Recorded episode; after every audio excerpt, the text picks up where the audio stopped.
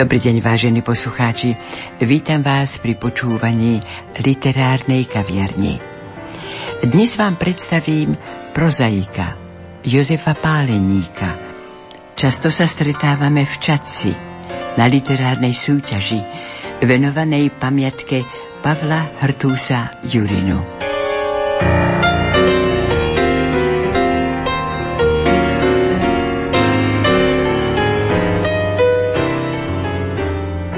Doktor Jan Galik vo svojej recenzii, ktorú napísal pre kultúru a ktorá sa objaví po tieto dni, napísal Humor by mal byť korením života, humor by mal liečiť a kto vie, na čo ešte má v živote vplývať, nevedno, či ho je toľko, aby to pokryl, ale keď existuje, je to dobré, minimálne nie na obtiaž.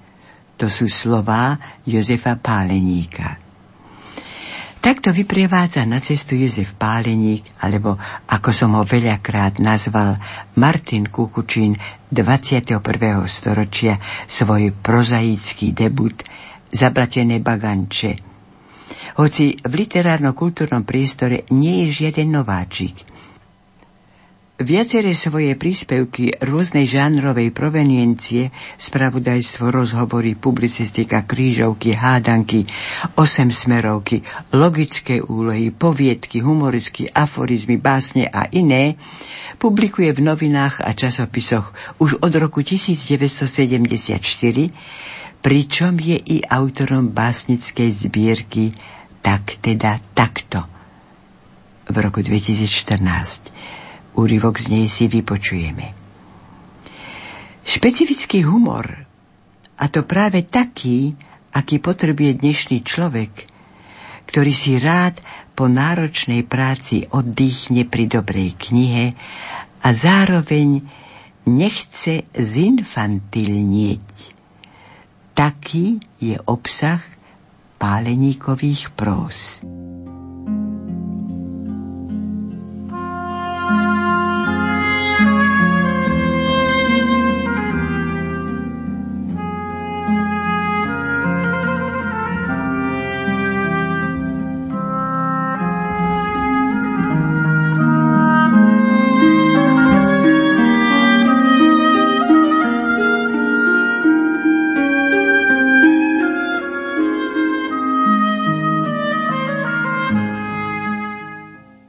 Vítam inžiniera Jozefa Páleníka v Bratislavskom štúdiu Radia Lumen. Vítajte. Ďakujem pekne. Som rada, že ste prijali toto pozvanie, lebo skutočne sa často stretávame v tej čaci a ja mám vždy radosť z tej vašej prózy, nech je akéhokoľvek zamerania. No a tu najkrásny titul, že 110 liet hasičstva vo Svinej. Humoresky Hasi Gigi a bratia požiarnici. To je neuveriteľné, kde na to beriete energiu, čo všetko ste vy vlastne popísali. A ešte jedno prekvapenie, keď som si prečítala, že ste napísali i zbierku básni s názvom Tak teda takto. No prosím, čo všetko ste vy dokázali.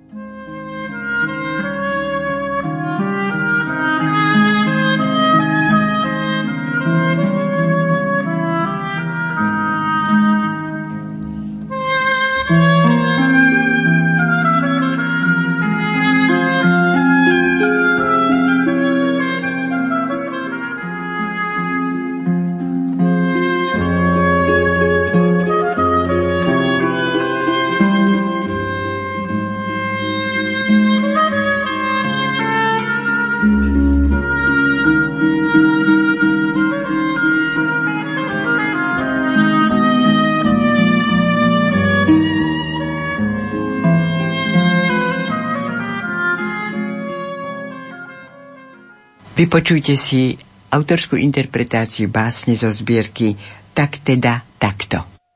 Žene mojej, každý, ja som po láske túžil, lán opačného pohľavia plúžil, uprostred šíreho pola vzal kvet, čo mal znamenať pre mňa celý svet. Sľubmi zviazali sme číri vzťah svoj, Obliekli si rodinnej farby kroj. Roky ako kyprá riava plynú a ja vôbec netúžim mať inú. Mraky, čo pôsobili smútok, žial, odišli do stratená v šíru dial. Slnko nech denne výjde v jazrazi a čo najpomalšie sa odplazí. 30 ročia je dosť dlhý čas na prežitie smútku i mnohých krás. Vďak ti, žena moja milá, zdávam, aj hviezdam raz o tom porozprávam. Do vlasov kradmotrie sa osuhel a my už máme snáď len jeden cieľ. Ruka v ruke, ako poprvýkrát, dokráčať úpetiu nebeských rád.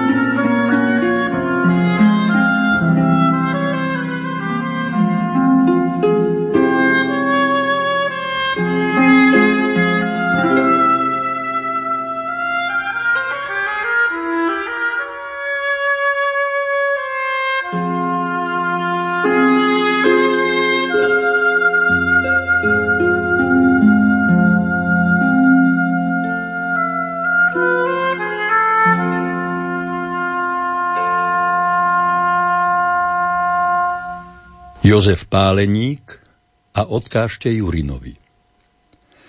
Je jesenný októbrový deň v roku, kde si okolo polovice prvej desaťročnice tohto storočia, tuším 21.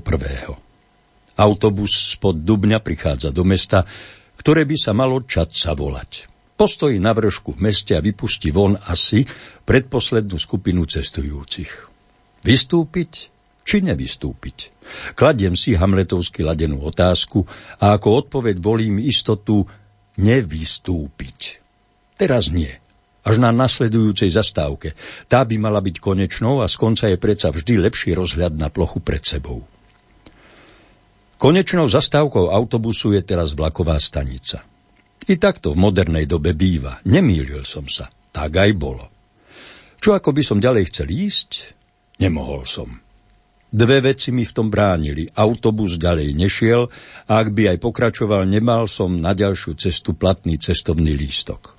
Napokon, kam by som aj šiel? Bol som predsa v cieli svojej dnešnej púte. Miesto? Čadca. Podujatie vyhodnotenie celoslovenskej literárnej súťaže Jurinova jeseň. Pozvali ma, už som prišiel, tak sa patrí. Keďže som bol v týchto končinách poprvý raz, nedôverčivo som sa obzeral vôkol a utvrdzoval sa, či som správne. Bol som v Kisuckej metropole, čo už aj nie pod slamou, to už mi bolo jasné a z priedomia stanice som pátral, ktorou stranou sa pobrať. Tak trocha pudovo som sa vybral tým smerom, kde bol väčší ruch, teda k hlavnej ceste, no tu sa pridala ku mne moja občasná priateľka Dilema. Jej terajšie meritum bolo kadiaľ ísť. Kto nevie, opýta sa, hovorí istá našská múdrosť, a keďže jej prvú časť som už mal naplnenú, zostávalo naplniť aj druhú časť. Bez akýchkoľvek príprav a personálnej selekcie som oslovil najbližšie stojaceho človeka, hoci stál len pootočený ku mne, teda do tváre som mu nevidel. Prosím vás, Kadiaľ sa dostanem do Kisuckej knižnice? Položil som do éteru otázku bez oslovenia opýtaného a dodnes netuším, ako vedel, že sa to pýtam jeho. Asi reagoval nahlas. Avšak reagoval. Otočil sa ku mne a ja som si pri pohľade na neho spresnil, že budem mať do komunikačného činenia s človekom, ktorý asi nemá v občianskom preukaze adresu trvalého bydliska. Ak vôbec ten občiansky preukaz má. Cúvnuť sa však už nedalo. Ledák zdúbkať, no rozhodol som sa pre pokračovanie. Otázka teda zaznela, čakal som na odpoveď. Miesto nej si ma onen muž, lebo takého pohľavia sa zdal byť, premeral a ako by som sa pýtal, kadiaľ sa teraz dostanem k Eiffelovej veži. A, čo tam máte? Odpovedal na otázku otázkou, lebo i tak sa dá. Usúdil som, že už bolo dosť otázok a treba aj odpovedať. A tak som odpovedal, stručne mysliac si, že vzhľadom na sociálne postavenie partnera v rozvíjajúcom sa dialógu je akákoľvek odpoveď márnením času a energie. Akciu. Mulačák, dal doplňujúcu otázku, lebo iné asi nevedel len pýtať sa. Ani nie, odvetil som placho. No dal mi červíka do hlavy, v ktorej mysľou prebehlo ozaj a toto nebude? Tak čo teda? Priložil na pahrebu dialogu otázku a vlastne som ani iné nečakal.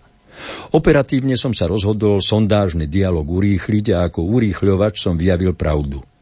Literárnu súťaž Pavla Hrtusa Jurinu. Spýtavo sa na mňa pozrel, zdalo sa, že premýšľa a až po chvíli vyslovil, no čo iné ako otázku, a nie jednu. Jurinu, Pala. A on ešte žije? Lebo ja ho poznám. On je tuším zvárač, či také čosi. Leda bolo som pokrčil ramenami, našpúlil ústa a pokorne som odpovedal. Neviem, asi nie. Tu boli obsiahnuté zápory na všetky ostatné otázky a výpovede. Môj dočasný informátor ma asi veľmi nepočúval a moju odpoveď nezaregistroval, lebo pokračoval. Aj ja by som sa s ním rád stretol. Už sme sa dlho nevideli. A tej si ľúbi vypiť. No poďte teda, zavediem vás tam. Ponúkol sa a nečakajúc moju reakciu, pohol sa smerom k mestu. Neveľmi som bol tomuto vývoju naklonený. Uvítal by som, ak by cestu popísal či inak ukázal, ale na výber som nemal. Napokon ako sa postupne ukázalo, bol to celkom priateľný spoločník. Novodobou športovou terminológiou povedané hrateľný. Krátkodobé témy som zavádzal rôznym smerom, zväčša informatívnym, napríklad aká je to rieka, čo je tamto za budovu a podobne. Nezabudol som ani na tuctové, no vďačné počasie. Takto kráčajúc sme prišli na jednu z križovatiek Čačianských ulíc k vyschnutej či nefunkčnej fontáne, kde seba i mňa pristavil a dal záverečné usmernenie. Tak, tade to, hore tým briežkom a už tá dojdete.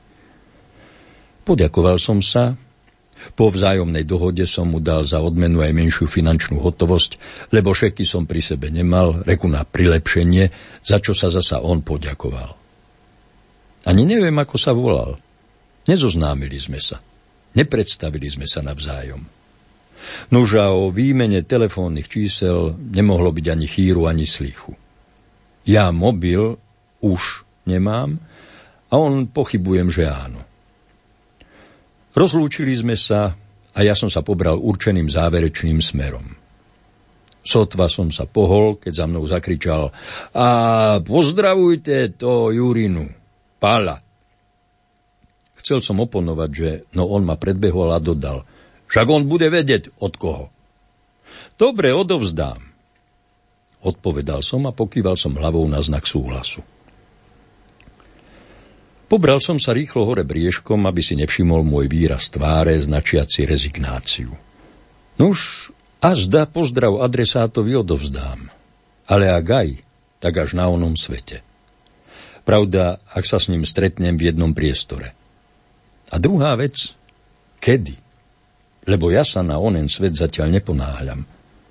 Mám tu totiž ešte zo pár nesplnených úloh a predsavzatí.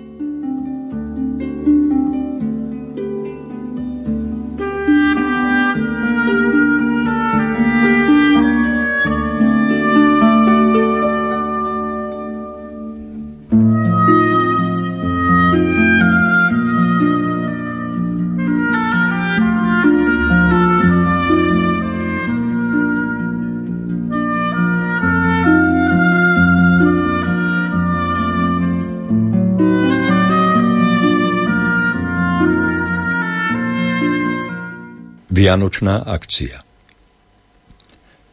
Tak som sa dočkal. Konečne prišli. Akcie. A nie hociaké, vianočné, na ktoré som sa tešil ako malý chlapec na veľkého, že mu pomôže tisnúť fúrik na pieskovisku. Netrpezlivo som vyzeral roznášačov letákov, ktoré nevedno prečo majú taký názov, keď ich nikto nikdy nevidel lietať. To skôr lietajú tí roznášači, aj keď len obrazne. Ja som ich najskôr pracovne a potom aj vážne nazval vtierky. To ako tie letáky, pretože sa vtierajú do priazne nás, potenciálnych kunčaftov a z tohto spojenia stačí vyhodiť len prvé prídavné meno a už nás majú. Len čo mi roznášač strčil do poštovej schránky guču letákov, ergo vtierok, schmatol som ich ako lačné vtáča mrvu chleba ktorá gazdinej leda bolo vypadne z fertuchy. Chvatne som ich rozprestrel a zabodol svoj zrak, posilnený zo pár dioptriami, do pestrofarebných obrázkov na lesklých stránkach, ktoré pripomínali krzisko pred druhou tretinou hokejového stretnutia žiakov. Keďže papier bol lesklý, v odborných kruhoch nazývaný kriedový, čo vzniklo asi z toho, že krieda nie je lesklá a protiklady sa vraj priťahujú, Oči mi poľahky sklzli na ceny.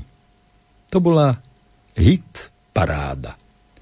Zalebedil som sa do kresla a vychutnával som si najnovšiu cenotvorbu našich, opravujem, u nás postavených marketov, ktoré majú predponu super alebo hyper podľa toho, či sú postavené na kvalitnej alebo menej kvalitnej pôde.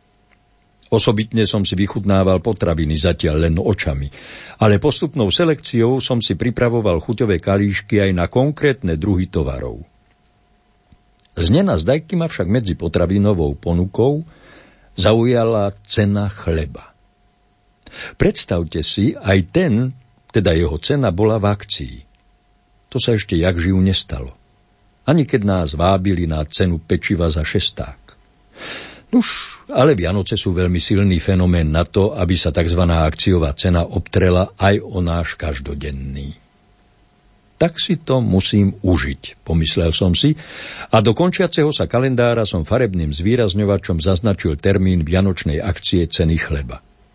Bolo to totiž ešte ďaleko, pretože ponuky tohto druhu sa na bezkonkurenčnú hladinu podnikateľského rybníka, kde žili všakovaké tvory, vynárali skôr, než jablon zhodila prvý list.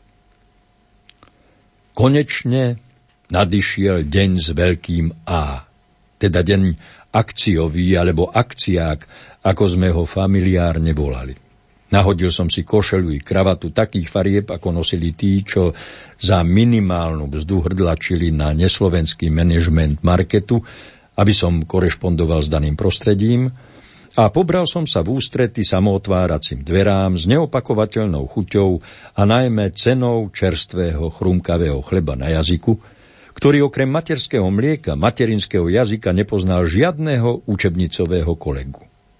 Trochu síce toho spoza rieky Moravy, ale aj pritom sa prietol, ako keď si občas oťapil nielen chuťové poháriky. Prosím si jeden chrumkavý chlebíček za vianočnú akciovú cenu.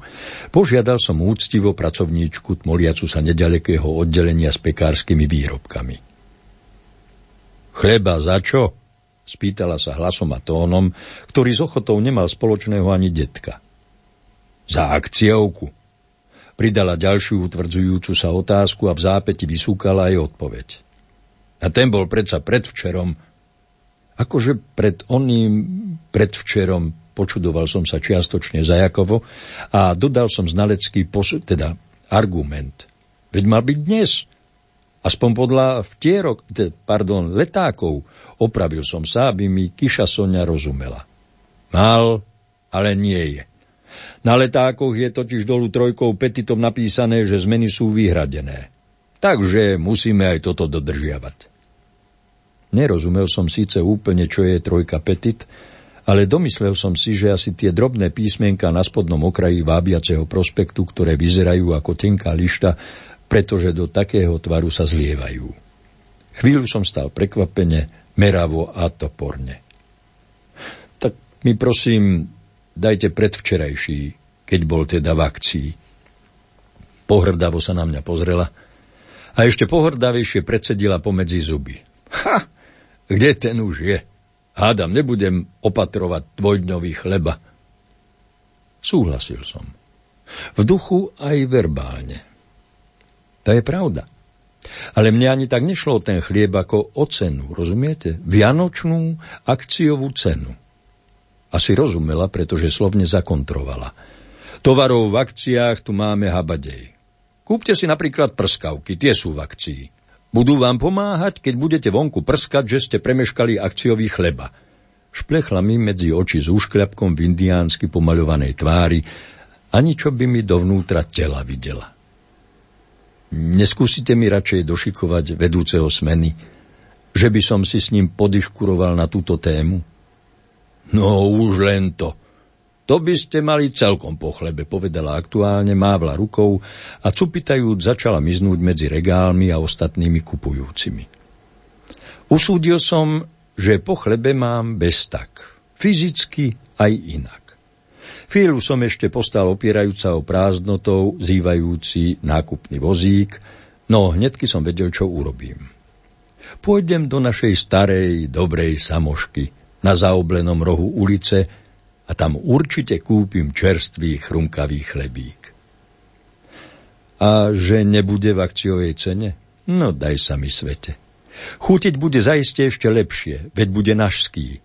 A ani teta Amálka pri pokladne nebude rozhutovať, či sa mi dáka pliaga nepritrafila, keď som dnes neprišiel. Doťahujúc posledné detaily tejto myšlienky, pobral som sa k východu a len tak na pol mozgového závitu som hútal, či si naozaj kúpim tie akciové prskavky. Alebo si vystačím aj sám.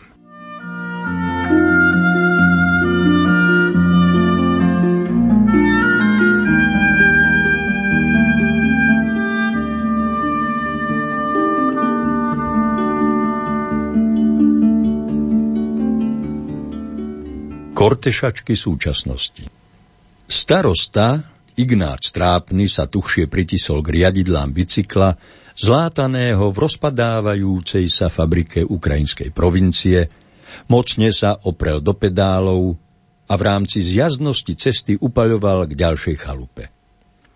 Ujazdená vrstva snehu mu dávala o čosi viac zabrať, no nevzdával sa. Okrem toho mu jazdu komplikovala aj plechová nádoba, ktorú mal zavesenú na riadidlách a pod chvíľou do nej drcol nohou. Aj by bol zaklial, uľavil si, ale nemohol. Čo by mu to pomohlo? Pišta, daj ešte liter, prosím ťa, prosíkal starosta. Veď som dal predvčerom, ohradil sa oslovený muž. To bolo predvčerom, ale aj dnes treba na zajtra. Choď aj k iným, Jano z horného konca dal, aj čo, čo má dva bavoráky, ten by mohol aj dva litre dať. Vedi tam pôjdem, zdôvodňoval Ignác pokorným tónom. Pozri, mám zoznam, poradovník som urobil, ubezpečoval Pištu a ako potvrdenie svojich slov vytiahol z vrecka nohavíc čiastočne skrkvaný hárok papiera so zoznamom určitých mužov v dedine. Tak teda, Dám aj dnes, ale len pol litra. No, aspoň to. Ďakujem ti aj za to málo. Úľavene si vydýchol Ignác a vylial obsah tekutiny od pištu do plechovej nádoby zavesenej na svojom bicykli. Ešte raz poďakoval, letmo pozrel do zoznamu, aby vedel, ku ktorému domu teraz zamieri, vysadol do sedla a frčal ďalej.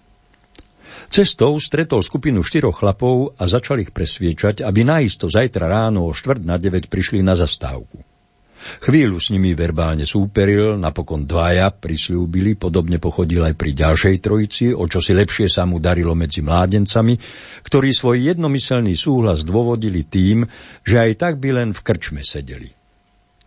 Keď to Ignác Trápny na odpočívadle pod vysychajúcou lipou všetko zosumarizoval, zistil, že na zajtra má tekutiny dostatok. Chýba mu už len jeden človek. No už čo, pôjdem ja poľahky presvedčil sám seba a s pocitom dobre vykonanej práce sa pobral domov. Hútal síce, či by nebolo dobre urobiť si foršus na nasledujúci deň, ale dospel k záveru, že dnes už má toho až až a aj zajtra je deň.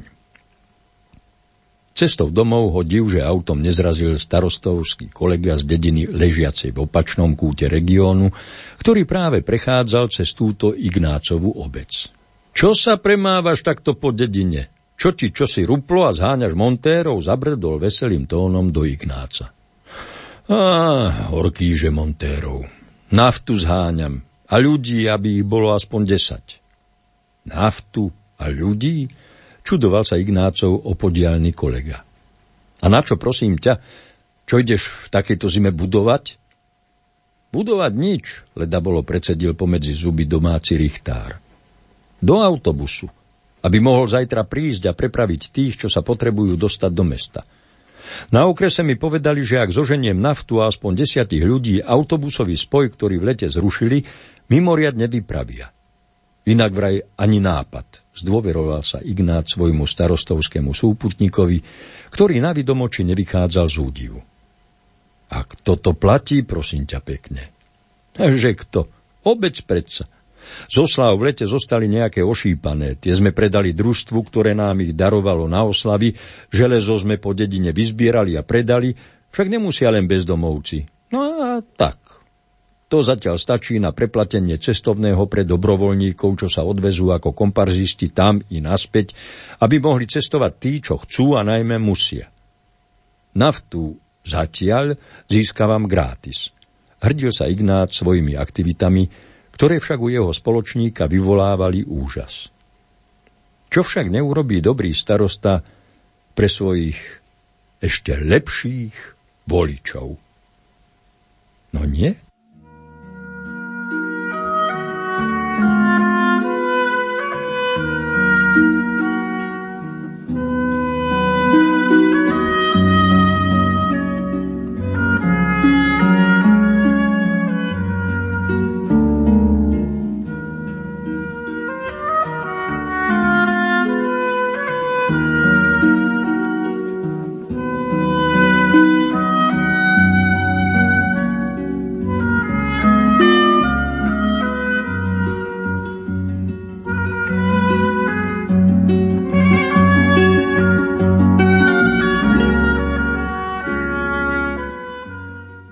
Šopa na oštaru Predseda urbárskeho spolku Tichomír Lesoháj sedel v zasadačke a urputne hľadel do prázdneho papiera.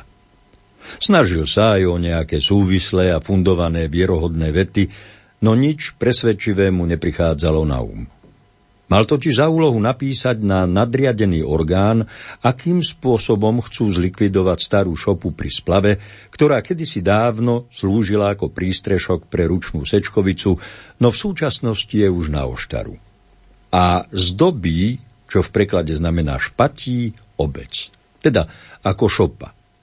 Sečkovica nie, tu si urbárnici ochraňujú ako historický kus a sem tam ju prevetrajú pri nejakom okrúhlom výročí v okolí, ale stará hnilá šopa tá im leží v žalúdku, na srdci a kto vie kde ešte, len ľahnúť sa jej veru nechce. Už sa ju aj pokúšali niekoľkokrát podpáliť, že ju budú aj hasiči akože hasiť, aby sa nepovedalo, ale je taká hnilá, že ani horieť nechce.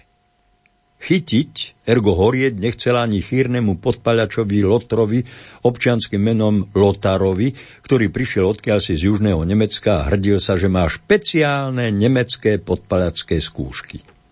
No i on si pri nej ani neškrtol.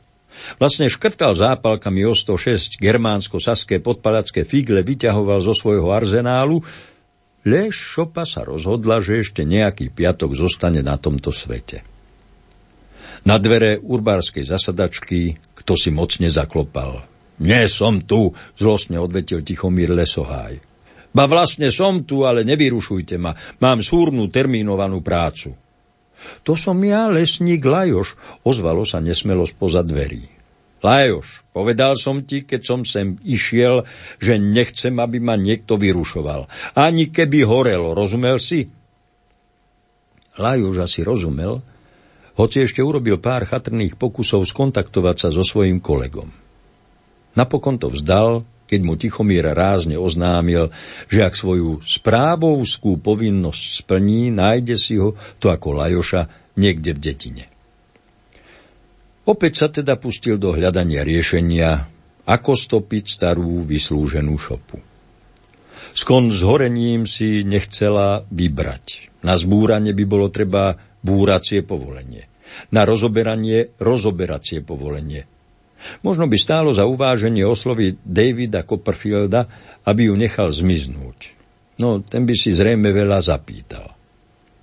A tak Tichomír Lesohaj lámal hlavu ďalej, až sa mu konečne po dlhých strastiach podarilo aké také riešenie zbuchnúť. Nasmerujú k nej kanál, ktorý privádzal vodu k starému mlynu a keď príde lejak, voda stúpne, ešte don z hasickej cisterny nejakú doplnia, aby vody bolo viac, nuža tá by mala starú šopu odplaviť. Hm, ohromný nápad. Tichomír spokojne dopísal, podpísal, opečiatkoval, vložil papier do obálky, zalepil, správne ofrankoval a z úľavou hodil do poštovej schránky.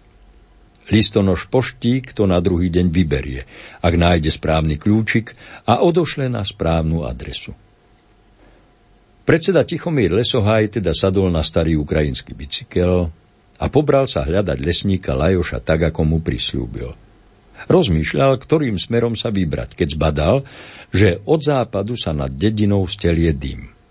Ne, zas nejaký truľo páli zelinu, pomyslel si, a zamieril tým smerom, že ho ide pokarhať. Keď sa však blížil k epicentru zadymenia, začal mať tušenie a keď sa k nemu priblížil na dohľad, tušenie sa pretavilo do pravdy. Horela stará šopa. A hasickí chlapí ju akože hasili vedrami, lebo vraj tam je s cisternou zlý, bá žiadny prístup. Lesák Lajoš ho privítal čo by ustarostene a pripomenul mu, že o tomto požiari mu chcel zvestovať, keď ho vyrušoval na zbrojnici pri písaní. Mohol mu teda ušetriť námahu s písaním. A komu sa to podarilo? Spýtal sa Tichomír Lajoša. Bezdomovcom, odvetil lesník. Potom ti bližšie poviem, ale aj tak napíšeme príčina neznáma dodal a pobral sa usmerniť hasiacich chlapov, aby sa tak veľmi neangažovali, lebo sa im tú starú šopu napokon ešte podarí zahasiť.